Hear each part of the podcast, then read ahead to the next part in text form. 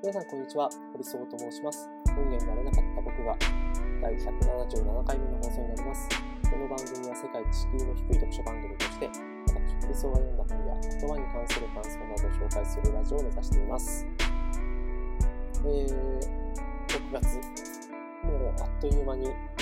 中旬という感じですね。あのー、多分この調子で9月も下旬となり7月に向かっていくわけですが、なんか2022年が始まって折り返しになるかなと思うと、ちょっと、ざわざわするような感じがします。僕はあの去年の6月末で、えー、当時勤めていた会社を退職したので、なんかもう本当最終日の、えー、もう本当最後のタイミングまでバタバタと引き継ぎの手術確か当時コワーキングス、あの、今入ってるコワーキングスペースって、あの、22時まであるんですけど、当時はコロナ禍で、えっ、ー、と、早めに体感、多分20時にこう体感するみたいな、えー、そういうこう、短縮営業やってたんですけど、20時になって、出て、で、その、退職しますっていうその挨拶というか、えー、今日最終日でしたっていうこ連絡をこう、チャットに投げたんです。それが、その20時までに終わらなくて、えー、っと、そこを出てから、あのー、非常口、非常口じゃない、えー、っと、帰りの自転車に乗るところまでに向かう道の道すがらでこうスマホでこう文章を作って、お疲れ様でした感じだったなっていうふうに記憶してます。もうあれから1年経ったんだなって思うとすごい感慨深いですし、まあ1年前にやろうとしていた講師ビジネスと今やっている仕事って全然違う。まあ少しこう重なるところももちろんありますけど、やっぱこう1年通じて、まあ見るものというか、まあそれも変わってきたし、まあ何よりやっぱりこう起業して別に後がないっていうわけじゃないですけど、やっぱりこういろいろなこう責任が、こう会社に委ね、一部こう委ねられていたものが、えー、自分自身にこう全てこう降りかかってくるので、うん、まあ、そうそう、一部って言いましたけど、結構、まあ当時、まあ自分のこう裁量というか、あのー、そこまでこう大きな会社ではなかったので、自分がこうやっていたこととか、個人情をやっていて、なんかこう、平和というか、人と、人の対応だから、そこでこう、悪い感情というか、そういうものをこう、抱かせてしまったら、当然それは対応していた自分自身の責任なので、っていう、そういうプレッシャー、まあ幸いなことに本当に、なんですかね、こう当時から、あのー、素晴らしい方々に、あのー、巡り合うことが多くて、その採用の面接とかの場とかでも、なんかすごい悪いやつってあんまりなかったな、みたいな。感じで、本当恵まれたな、なんて思っているんですけど、あの、まあそういう、でもやっぱり、えー、こういう時代なので、えー、タネットとかに、あの会社の人事はそんな態度だったみたいな書かれると、ね、それはすごいダメージこうずっとずっとこう残ってしまうものなので、まあそう、すごい、それは極端かもしれないけれども、まあやっぱりこう一挙手一投足みたいなところは、あの、意識して対応してました。で、まあそれ、ただそういう状態でも、そういう状態はありつつも、で経営者は別にいて、えー、事業をやっているメンバーは別にいてっていう中で、で、今のこの自分の状況と比べると、やっぱり多くの部分を、えー、まあ、責任みたいなところは別のところにあったんだなっていうことをこう痛感する昨今ですね。まあ、その責任が、まあ、良くも悪く、まあ、いい面としては、自分に全部こう、重くのしかかってきたことで、やっぱこう見るものとか聞いたものとかの、なんか感じるポイントというか、感じ方みたいなのがやっぱ変わってきたような気はしますね。全部自分ごとでこう、より自分ごとでこうやらなくちゃいけないので、まあそこは、うん。まあもちろんその、そういう感じ方みたいなところって人のグラデーションがあるので、別にその会社員として仕事をしている人たちが、そういうこう感じ方ができないっていうわけではなくて、僕自身がやっぱこうプレッシャーというか、まあそういうものを実際感じないと、そういうふうに、そういうモードにならないっていうだけの話ですが、少なくとも僕にとってはそういう変化がある一年だったな、なんて思っています。まあなんかこう、そういう、えっ、ー、と、去年のことをこう、ノスタルジックにこう、えー、振り返るつもりはなかったんですけど、まあ、2022年もこう折り返しがもう間もなく差し掛かろうとしている段階で、マラソンで言うとね、まあ、折り返しぐらいまでは結構こう走れるんですけど、折り返して、ちょっと経って30キロぐらい、30キロから40キロぐらいのその壁は、まあ結構しんどいので、1年で言うとどこでしょうかね。8月、9月、10月みたいな感じですか。えー、まあ、僕の場合は、この年、2022年に関しては4月に結構こう苦しいというか、1から3月にすごい忙しくて、で、え4月にまあ、その反動が来て、ちょっとこう燃え尽き症候群になって、よし、じゃあ、仕事やろうかと思ったら、あの、体調不良になってしまって、割とこう4月はこう、すごく辛い。もうなんかマラソンで言うと、なんかマラソンでた、1年間がこう一つのレースだとかっていう、そういうそもそも疑問ありますけど、えー、4月、まあマラソンに無理やり例えると4月になんかこう、つまずくっていうのは、割とこう、レース序盤で 足がつるみたいな。で、5月はまあその足がつったのはちょっと癒えて、えー、頑張ってこう走ってたら、だんだんとその、つってた状態が回復して、まあ、うまく走れてますよっていう感じですけど、えー、折り返して7月以降、まあどんな感じの気分で走っていけるかどうかはまだわかりませんが、引き続き仕事も頑張りますし、まあ読書ラジオも、えっ、ー、と、そう4月は11月にあの1ヶ月ぐらいあの空いちゃいましたけど、4月もちょっと声がね、気管支がすごいほほほしてたので、多分2022年4月の映画の話した時も、すごい席が止まらなくて、ちょっとこれはなかなかこう読書ラジオでこう喋ることできないなと思ってストップしてたんですけど、あの、ここ1ヶ月ぐらいは週2ぐらいのペースでは、あの、収録できているので、このペースをしっかり守りながら、いろんなね、こう企画会とかもやっていきながら、えー、この世の中にあるいい本についてもこうたくさん紹介していきたいなと思っております。はい。ということで、えっ、ー、と、今日紹介する本は、えー、編集者の菅助正信さんの不益と流行の間、ファッションが示す時代精神の読み方という本を紹介したいなと思っております。表紙がすごくかっこよくてですね、あの、菅助さんの本は、えー、菅助さんの次長もそうですけど、あの、編集にこう、関わった本は、すごくどれも、確かこの読書ラジオでも、えー、紹介したと思いますけど、あの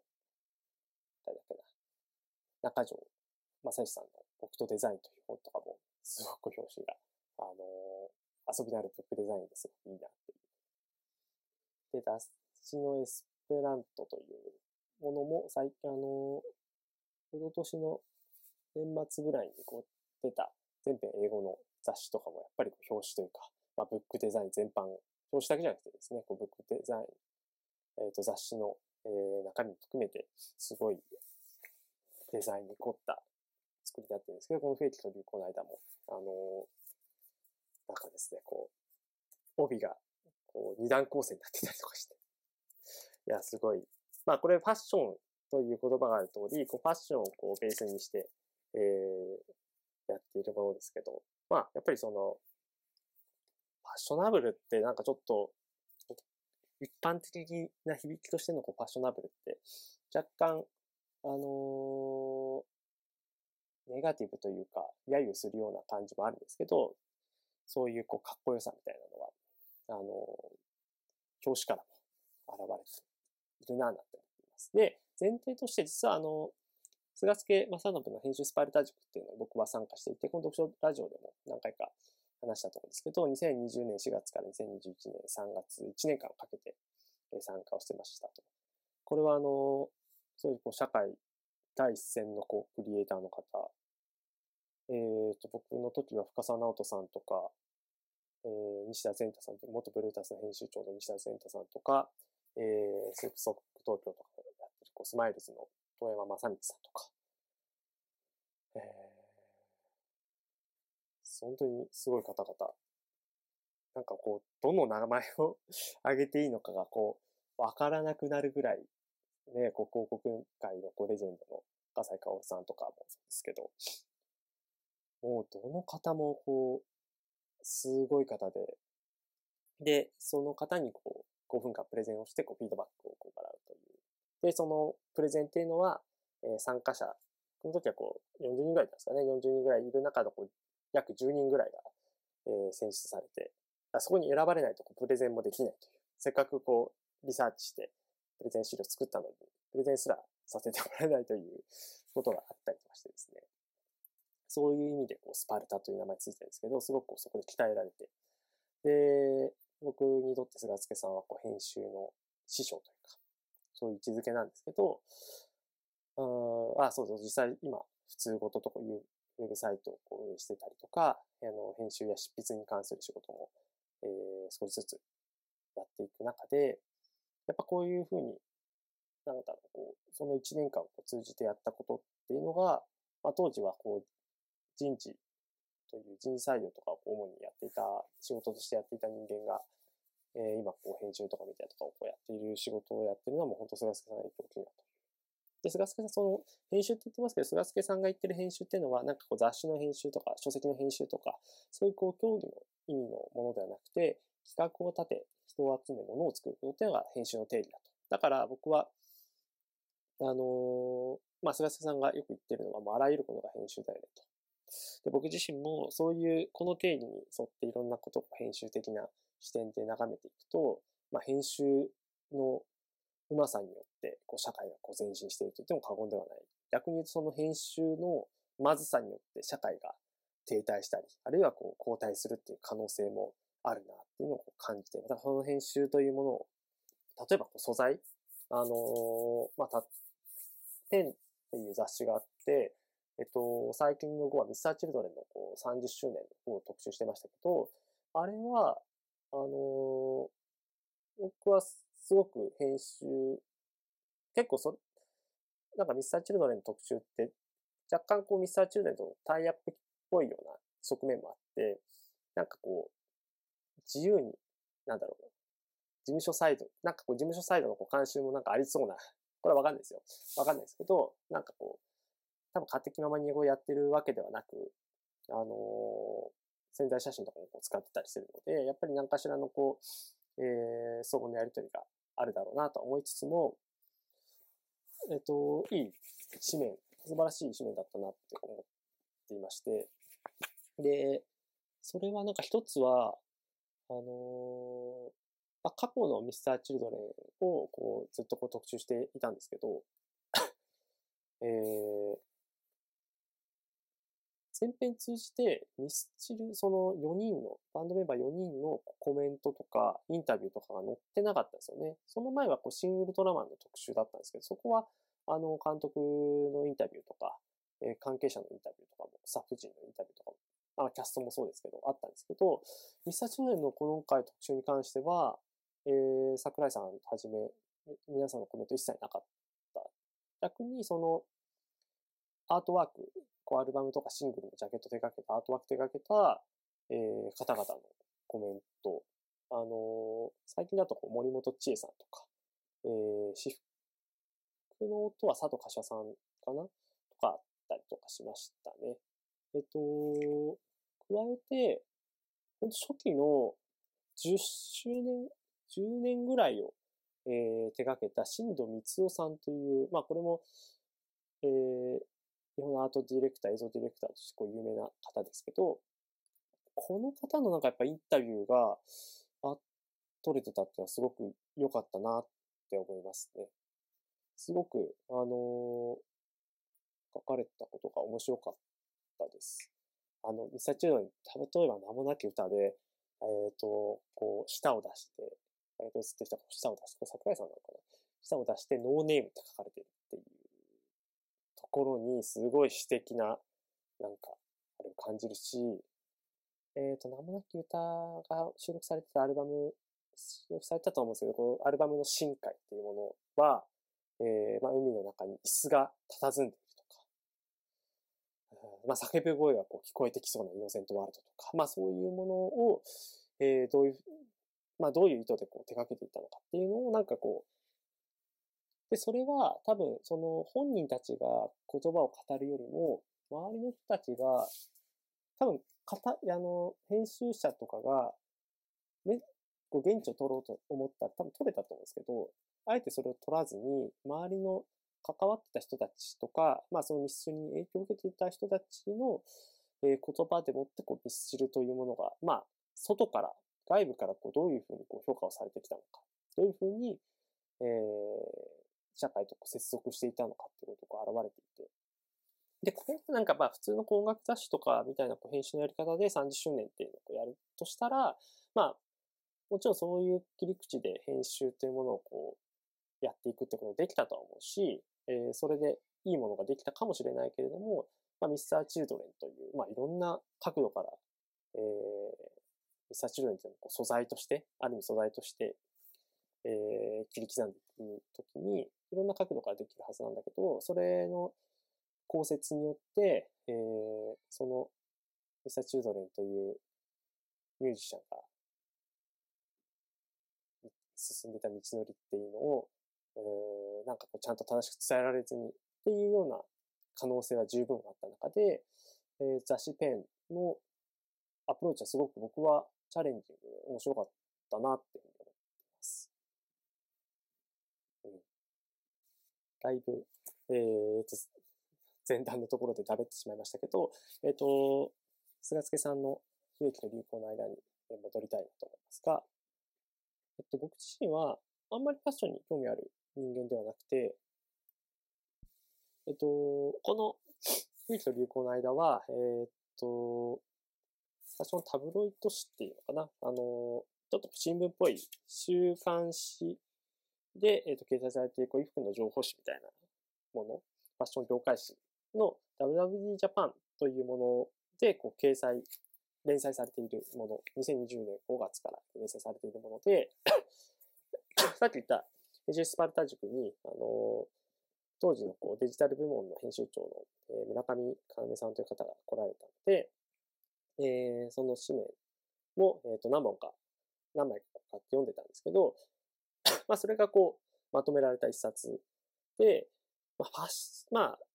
当時からその紙面で書かれてたことも面白かったんですけど、まあ、いかんせんこうファッションに興味もないし、まあ、編集の師匠とはいえ、まあ、こう、本は買わなくてもいいかななんて思ってたんですけど、あの、下北沢の本屋 B&B でこうイベント、菅助さんがこの本に関するこうイベントをこう開催するっていうことで、あ、久しぶりにこう菅助さんと直接、あの、話をしたりとか、まあ、直接話をすると直接、えー、今の菅助さんの、なんだろう、こう、ボイスというか、えー、言葉が聞きたいなと思ってこう参加をして、まあ参加するんだったらちゃんとそのベースとなる本を読まなくちゃなということで、えー、えー、それをきっかけにこう読んでみようとしたんですけど、これ間違いなく2022年に、まあ、読まれるべき一冊の一つかなと思いましたね。で、これは、あのー、企画者、編集者特にファッションに関心のない企画者、編集者こそ読むべきかなっていうふうに思いました。で、えっと、それは2020年5月から連載ってことで、コロナ禍のタイミングですよね。でこれは、あのー、まあ、世の中が変わるイコール、まあ、ファッションも変わるタイミングっていうことが、まあ、この前書きの中にも書いてあるんですけど、そういう中で、あのー、そのコロナ禍をこうキャプチャーした一冊としてもすごくこう価値はあるんだけど、まあ、あのー、間違いなくこう2022年に読まれるべき一冊っていうふうに思った、まあそういうふうに思った理由についてもこう触れながら印象に残った3点、今回の、えー、配信の中でお伝えしていきたいなと思っています。えー、前段の、前提、前段のところで20分近くなってしまいましたけど、えー、引き続きお付き合いいただけると嬉しいです。はい。ということで、さっき、あの、前書きのことをのところをこう説明しましたけど、やまあ前書きやっぱりこう本の中ですごく重要で、これがどんな本なのかを形作っている本で、えっ、ー、と、前書きにこんな言葉があります。編集者という立場で言うと、ファッションほど面白いジャンルはそうない。これほど変化が激しく、かつ時代のムードを先んじて具現化して提示するジャンルは他にない。高い芸術性とあざといまでの商業性、貴族的排他性と貪欲に裾野を広げようとする大衆性が同居する、実に矛盾に満ちた世界でもある。ファッションデザイナーという人種も人間図鑑的に興味深い人と書かれた。うん。そうなんですよね。えっと、まずは、ファッションっていうものは、えー、何か物を作らなくちゃいけない。ウェブサイトだけで、まあファッションメディアみたいなのあるかもしれないけど、基本的にはこのメーカーとして、えー、何か作ると。ものとして、えー、購買者にこう届ける宿命があるものだよなっていうことが大前提。で、それは、もうその行為自体が編集的。さっきあの、菅助さんの編集の定義紹介しましたけど、企画を立て、人を集め、物を作ることとありますけど、うん、この、これぴったりですよね。どういうこう服を作るかと。で、まあどんなものを作るか。で、それを人にこう、どんな人に届けるか。まあその前段階として、どういうふうにこう、人にこう伝えていくか。これはすごく、もともとこう編集的な、まあどれもこう、どういうビジネスであってもこう編集的な側面あるんですけど、やっぱ、アウトプットとしてこう、ものが絶対あるっていうことは一つ、えー、まあ、ものづくりという意味でも、えー、ファッションのこう編集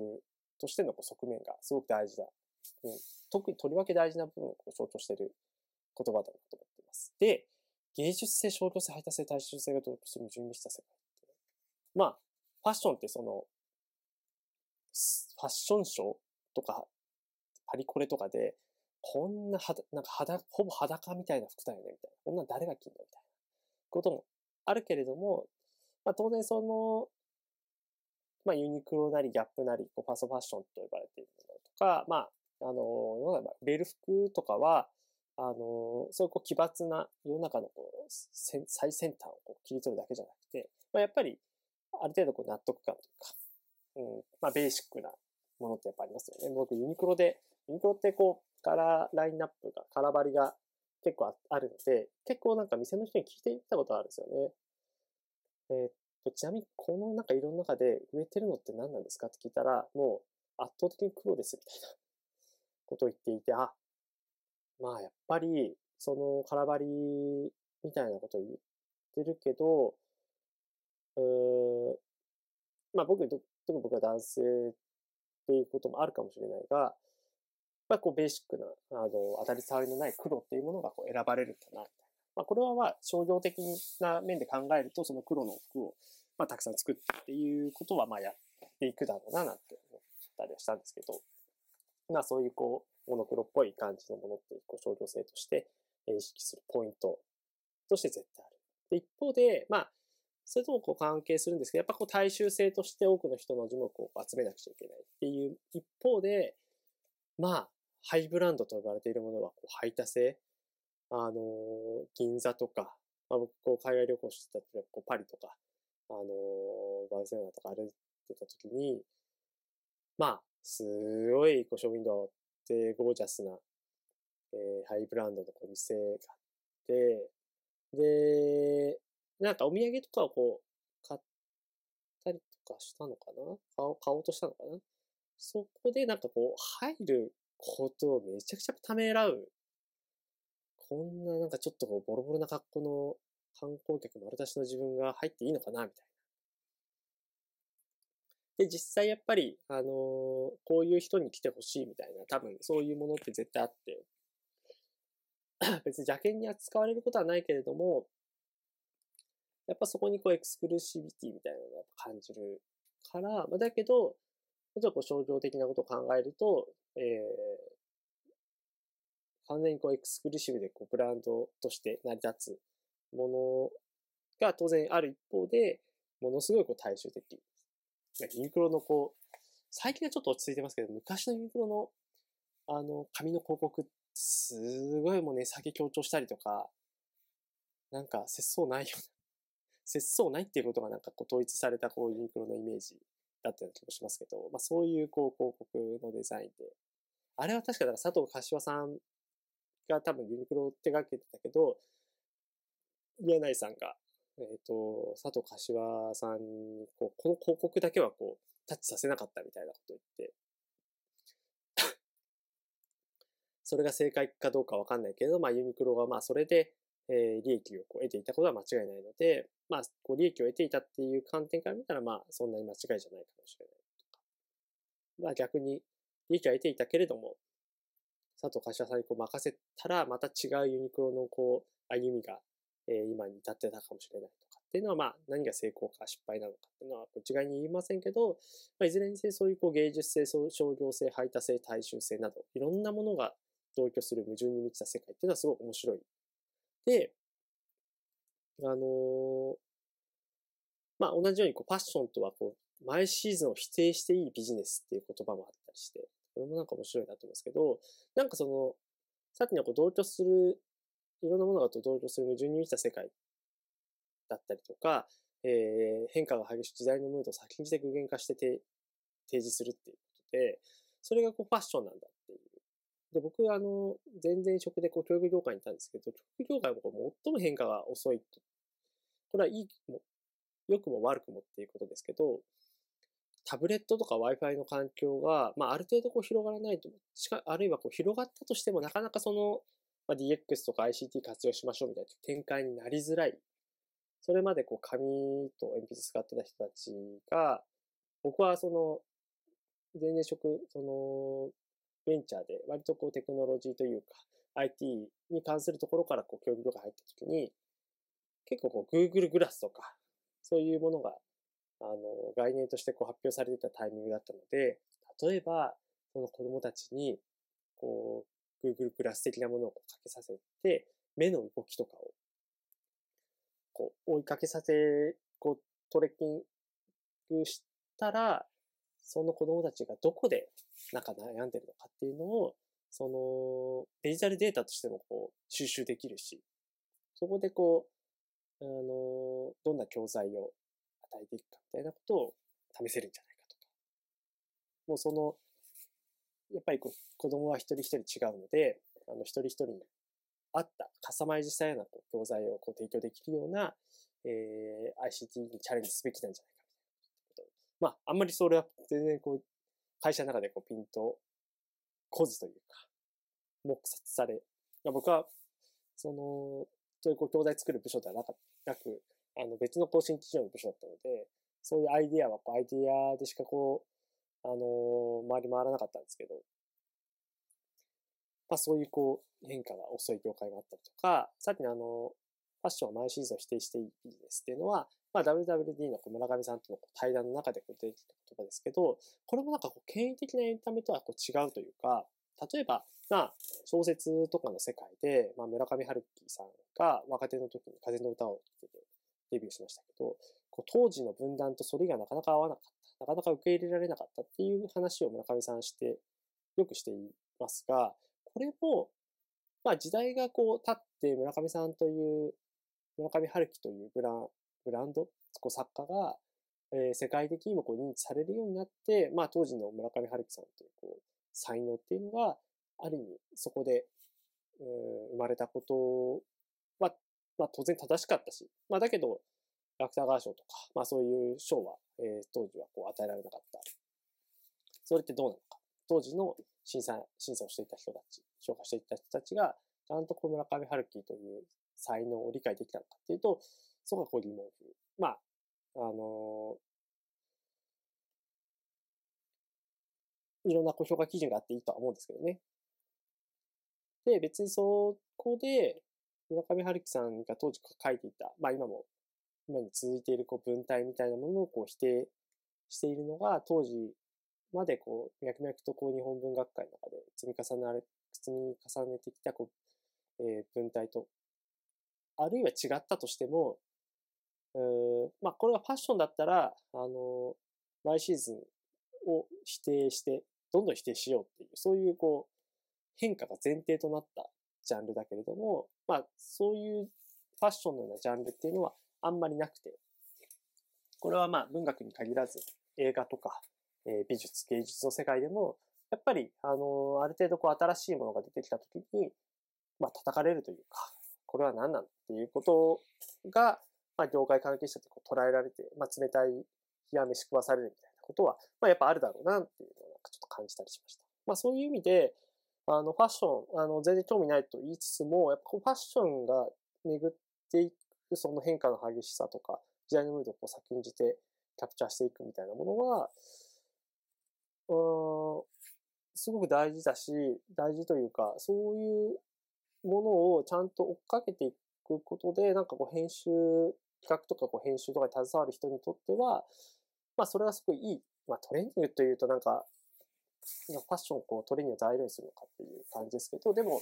追っかけていく価値ってすごくあるんじゃないかななんて思ったりしました。はい。で、2点目は、まあ、あの、ちょっと被るところもありますけど、変わらないと死んでしまう業界だよねっていうことで、えっと、特にこう本屋 B&B の、えー、島小一郎さんと対談だったんですけど、動的平衡という生物学者の福岡新さんの言葉も引用して、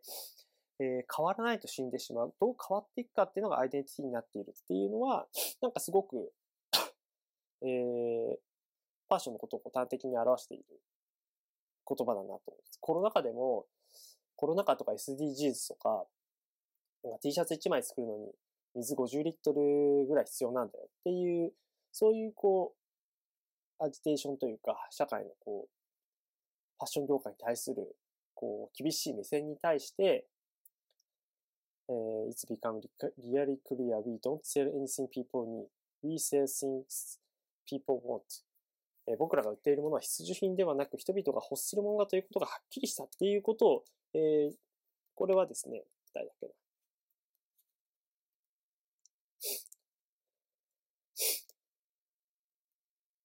トリーバーチのピエール・イブス・ルーセルという方かなが言っ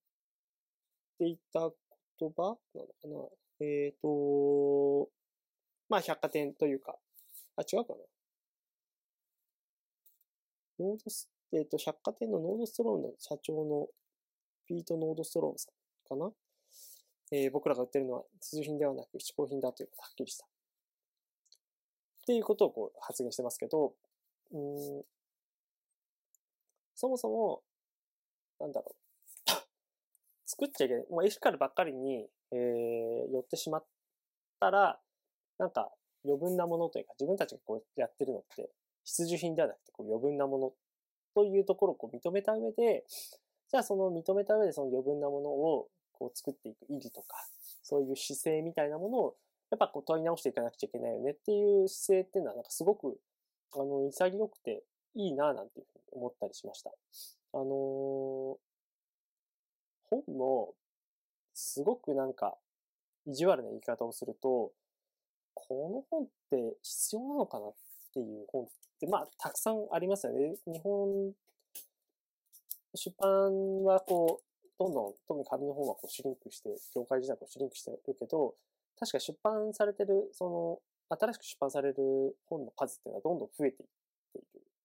いろんなこう、割とこうライトな、自己啓発本とか、まあそういう本が増えたりとか、え名刺代わりにこう本をこう作りたいっていう人たちが、こう、小ロットでこう作るみたいなケースが、まあ、増えてきている。それはそれですごいいいことですけど、でもなんかすごい意地悪な言い方をすると、その名著と言われている営業でもマーケティングでもビジネスに関わるものでもデザインでも何でもいいけど、そういうものをもう全部厳選して、これ見とけば大体大丈夫でしょうとか、あるいはこう年間でこう発売される本とかも、まあ、なんかこう、すごい極端な言い方をすると、発刊統制みたいな。この分野はこの人がしっかり書けばいいみたいな感じになってしまうと、多分それは必需品的な感じとして、あの、正解かもしれないけれども、でも、なんか伝わり方とか、広がりとか、視点のあり方で言うとかなり狭まってしまう。やっぱこう、ファッションっていうものはこう、社会とこう接続する上で、あ、こういうものが、あの、かっこいいよねっていう、こう視野をこう広げるものだったりするときに、やっぱこう変わらないと死んでしまう。新しいものをこう、え出すことによって、こう提示していくことによって、うん、世の中をこう前進させていく効果がある。なのは、なんかその変化というものに対してどう考えているのか、ファッションがどう考えているのかっていうものをこう感じました。だからその、やっぱ思考として、ちょっとこう停滞するというか、これはなんかもしかしたら、別に思考、本人は思考停止と考えてないかもしれないんだけれども、実は思考停止している部分があるのかもしれないと。これはこう自分の自戒の、自戒も込めてですけど、自分がこう作り出してるコンテンツって、あ、いらないんじゃないかとか、なんか、世の中にこう情報がありふれ、ありまくっていて、新しい情報を出すよりも、あの、どうやってこう伝えるか、既存の情報をこう伝えるか、うん、キュレートしていくかみたいなことの方が大事なんじゃないかっていうことを思っていたりするんですけど、でもそれはやっぱちょっと、一部思考停止、あの、正論っぽく見えて、情報社会だから、その情報過多に加担する必要はないんじゃないか。正論っぽく見えて、でも、やっぱりそこで、あの、新しく作ったコンテンツって、あの、他のコンテンツと似てるかもしれないけども、まあ、例えばそれがこう思いを作ったもの、思いを込めて作ったものであれば、やっぱりこう違う部分がやっぱあるよねと。で、そういうものをちゃんとこう、それは別にその必需品ではなくて、嗜好品、余分なものではあるけれども、なんかそれは企画として、こう、人を集めて、で、ものを作っていく上でのこう行為としては、あのー、すごい尊いものだし、業界全体としてやっぱそういうものの裾野が広がっていかないと、この業界が、自体がこう盛り上がっていかないよねっていう。これなんか、前ノートで書いた、やっぱこう批判を恐れる必要ないんじゃないかっていうことともちょっと重複するんですけど、お笑いってすごくこう、M1 とか R1 とか、キングオブコントとかいろんなこう賞レースがあって、いろいろこう、好き勝手言えるし、結構こう日本人はこう笑いの、に対する目が超えてるってますよね。なんかこう、和牛とか、えー、錦鯉とか、えー、いろんなこう芸人の漫才があって、それって何が違うの？みたいなことが、まあ、言語解説をいつもしてない人でも、あのー、千鳥のコントと、霜降り明星のコントあのー、漫才って全然違う。この間の取り方とかスピードとか。あ、まあ、すごいわかりやすついところで言うと、ノンスタイルとオードリーとか、あれが確かあの同じ年で、年で2007年か8年ぐらいでこう、えー、優勝と準優勝でしたけど、すごいテンポのいい感じでの漫才と、言葉をこう4分の中にこう詰めてる漫才と、こう余白というか、一個一個のボケ数は少ないけれども、雰囲気と、言ってることと、そのテンポ。で笑いを取ってたもの、この違いみたいな。で、そういう笑いの目は超えてるけど、音楽ってどうかなっていう、なんか、好きとか嫌いとかの話になりすぎて、あの、例えば、うん具体的な話でちょっとぼかして言うと、夜遊びというグループがいて、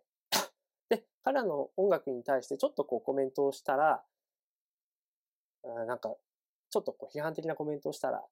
それって、なんかそんなこと言ってる人がいたよ、みたいなことが言って、なんかすごいこう叩かれてたりとかして。だけど、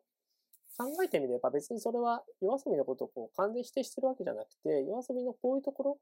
確かにその時はこう、うん、歌詞とかじゃなくて、その、音についてこう話を、音のこうあり方についてこう話をしていたそういう文脈だったんですけど、別にそれって、まあ事実というか、まあ音楽のこう聞き方の上で、こういうところを聞くっていうのも音楽を聞く上ですごい大事なことなんじゃないかっていう、こう、アジテーションというか、そういうこう、提案みたいなものだったのが、うん、ある意味こう封殺されてしまうのはすごいもったいない。スピッツとか、まあミスチルの例も出しましたけど、ミスチルってすごいもう、あの、いいけれども、例えばそれがなんでいいかっていうもので、歌詞がすごくいいんですよとか、声がめちゃくちゃいいですよねっていうところだけにとどまってはいないか。えっ、ー、と、この読書ラジオでもなんか何回か研究してますけど、さよならアメリカっていう、えー、細野晴臣さんを追っかけたドキュメンタリーの映画で、えー、アメリカの細野さんのファンの人たちが、細野さんのライブを見た後に、言っていたコメントがすごくこう、細野さんの音楽に対してのこう教養が深くて、それを聞いて、え、こんなこう、まあ、そういうコメントを出した人をこう取り上げてるんだとはもちろん思うんだけれども、こういうふうに音楽的なものに、音楽に対して表現を使えたことってない。あれ、なんでこの、こういう話になるんだっけなと思うんですけど、えっ、ー、と、まあそういうこういう批評みたいなところの観点で、えー、なんで批評の話だったんだっけな。まあ批評の、ガーって大丈夫でっていうことを、えー、ちょっと、どの文脈だったか完全に忘れちゃったんですけど、まあちょっとこう、えー、裏話ということで載せておきたいなと思います。はい。最後ですね、3点目のポイントとしては、やっぱ education、あの、教育の業界にいたので、こう、教育のことみたいな話もしましたけど、あの、この本の中でも、えー、ファッションデザイナー山分山形義和さんと菅助さんのこう対談の中で、ちょっと教育の話。で、なんで教育の話が出たかっていうと、山形義和が、えー、世界最高のファッション学校、ロンドンセットマーティンを卒業したと。で、実際今も、あのー、ファッションに関する、えー、レクチャーとか、まあそういうものをやっていて、こう教える機会もありますよというような文脈の中で、やっぱこう自然とこう教育の話題がこう出てきましたと。で、えっと、海外の教育で、えー、海外と日本のファッション教育の違いをするときによくしているエピソードということで、えー、こんな風にこう語っています。例えばスカートを作る授業があるとき、アントワープ王立芸術アカデミーの1年生ってそういう授業があり、僕も通っていた日本の主な専門学校の授業では、最初に A ラインのスカートを作る授業をやるんです。そこで学ぶのは決められた A ラインのスカートの作り方のノウハウです。しかし、アントワープの場合は、スカートを作る前に、そもそもスカートって何？という問いかけから始まるんです。一人の投げかけから教育がスタートして、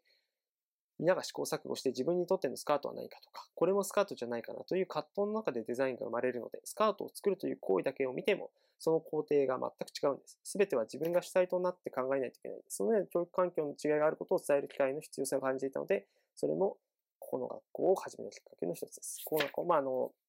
山形さんの、えー、主催する学校のことですけど、これはすごく構造という意味で、まあ、さっきの批判という話を、なんかもう一回こう無理やりこう引きずり出すと、まあ何、やっぱ、えっと、編集とかメディアをやってるときに、こうインタビューとかやりますよね。インタビューやって、インタビューの話を聞くときに、まあいろんなこう他の記事とかもそうですけど、僕自身がすごく意識しているというか、こう注意しているのは、そのインタビューが、そのインタビューのプロモーションだけになるってそんな悲しい話はないなというか、それはその人にとってもそんな良くないし、じゃなくて、自分がそのメディアなり、ウェブサイトなり媒体なり何でもいいんですけど、そこの中で、どういうこう価値を発信していこうとしているのかってことをやっぱ考えないといけない。で、そのためには、あの、前回、流浪の月と派遣アニメの回で、あの、平野慶一郎さんの小説の読み方という本をご紹介して、えー、読み方の4つの観点とメカニズム、発達、機能、進化という4つを紹介しましたけど、今のスカートの話って、このスカートが好きかどうか、あるいはこのスカートのこうデザイナーが好きかどうか、ブランドが好きかどうかっていう、こう発達その作家アーティスト、ブランドの中でこうどういうタイミングかっていうものを知るだけじゃなくて、まあ、そもそもスカートって何かっていうことをちゃんと理解していたら、例えばそのユニクロが新しい、えー、スカートを発売しますと。で、そのスカートが、まあ多分商業的には売れるでしょう。だけど、ユニクロのこの歴史の中でどういう位置づけにあるのかとか、えっ、ー、と、ファッション誌の中でユニクロが新しく出すスカートってどんなものなのか。こう先端的なものなのか、それとも、今売れているものをこう、後追いで追っかけたものに過ぎないのか。そもそもなんかこれってスカスカートって呼べるの？なんかたたまに、まあユニクロが、あの、フリースをこう、一番最初に作った時に、フリースというものの構造というか、それまでセーターとか、そういうものしかなかったものが、軽くて安くてあったかいみたいなものを作ったっていうこれはこうもう完全にこう構造、メカニズムみたいな。と、あとはまあ、その、買い手との関係性の中で、このフリースというものがどういう存在なのかっていうのをすごく真剣に考えたヒット商品だったと。これはあの、エアリズムとか、あの、機能性肌着、えー、ヒートテックとか、それ、そういうのも同じですけど、どういうものなのかっていう、その構造的な観点をやっぱり理解しておかないと、うん、本当にこう編集として、その価値のことを、やっぱこう、インタビューアーは話を聞いて、その価値が何なのかっていうのを、そのインタビューがこれはこういう価値ですよって言ったことをこう鵜呑みにするんじゃなくて、え、その価値って、こういうことですか？こういうことですか？ってこう検証したりとか、このインタビューの中でこう、より理解を深めていく。なんならそのインタビューが、あんまりこう考えもつかなかったことを引き出していくのがやっぱ大事で。で、それは、あの、一朝一夕にできることではなく、山形さんのようにこう学校を主催して、スカートって何なの？っていうことを、そもそも概念的なものとかを考える機会をこうやっぱ作っていかないと、まあ、一朝一夕にはこうできないこと。で、そのなんか大切さみたいなのをすごく学びました。あのー、僕がこう通っていたと SFC という学校で、僕はやってないですけど、デザインの授業をこうやってた先輩が、なんか椅子を作ってたんですよね。で、椅子、椅子作ってんですね、みたいなこと言ったんですけど、なんか、その時はあんまりこうピンとこなかったけど、なんか実際に自分でこう作って椅子のこ、椅子ってどうなってるのかってこう見てるんだみたいなこと、なんかちょこっと言ってた気がするんですけど、それは、なるほどなって、椅子ってどうなってるのかって知らないですよね。どういう長さとか、バランスとか、それはやっぱ実際にこう自分で手を使ってこう作ってみたい。その、考えたりデザインしてみたりとか、この背もたれの角度とか、そういうものをなんか考えたり知らないとやっぱできない。この椅子はいい椅子だねとかっていうふうに、椅子の構造を理解してないで椅子のことを評価することはできないような感じ。と、ちょっとこう、似てる部分もあるなっていうふうに思って、思いました。なんか今、ふと思ったことですけど。はい。ということで、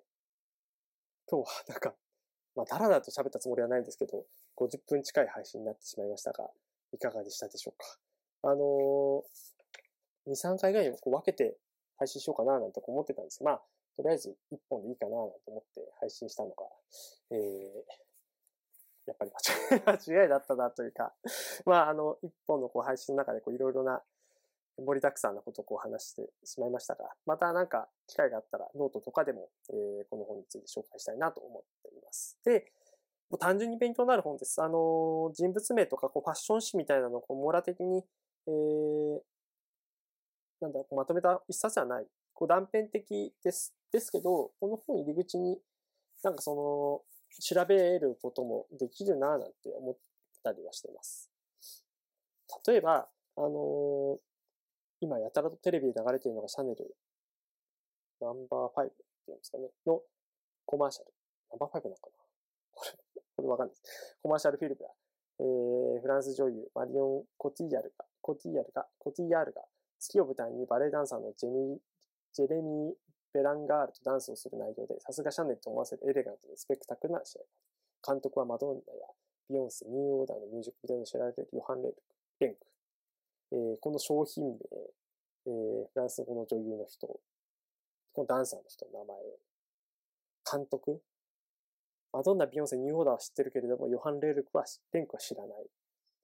この一文だけでも知らないことが山ほどありますよね。で、当然そのコマーシャルフィルムをやたらとテレビで、え、流れてんの？っていう、テレビあんまり見ないので、ということで、えー、わかんないことだらけなんですけど、もう今すごいありがたいことに YouTube とかいろんなものがあったりして、検索すればいい。調べてみればいい。この本入り口にいろんなこと調べたり、興味を持ってキャッチアップしたりってことができる一冊だなと、よく感じています。ぜひぜひ、あのー、本当にファッションに興味のない方こそ読んでほしいし、まあ、特にこう企画とか編集とかをやる人にとっては、この一冊はすごく、えー、参考というか、なんか刺激になるような一冊ですね。ぜひ読んでいただきたいなと思っております。ということで、本日の配信は以上になります。また次回配信もお楽しみください。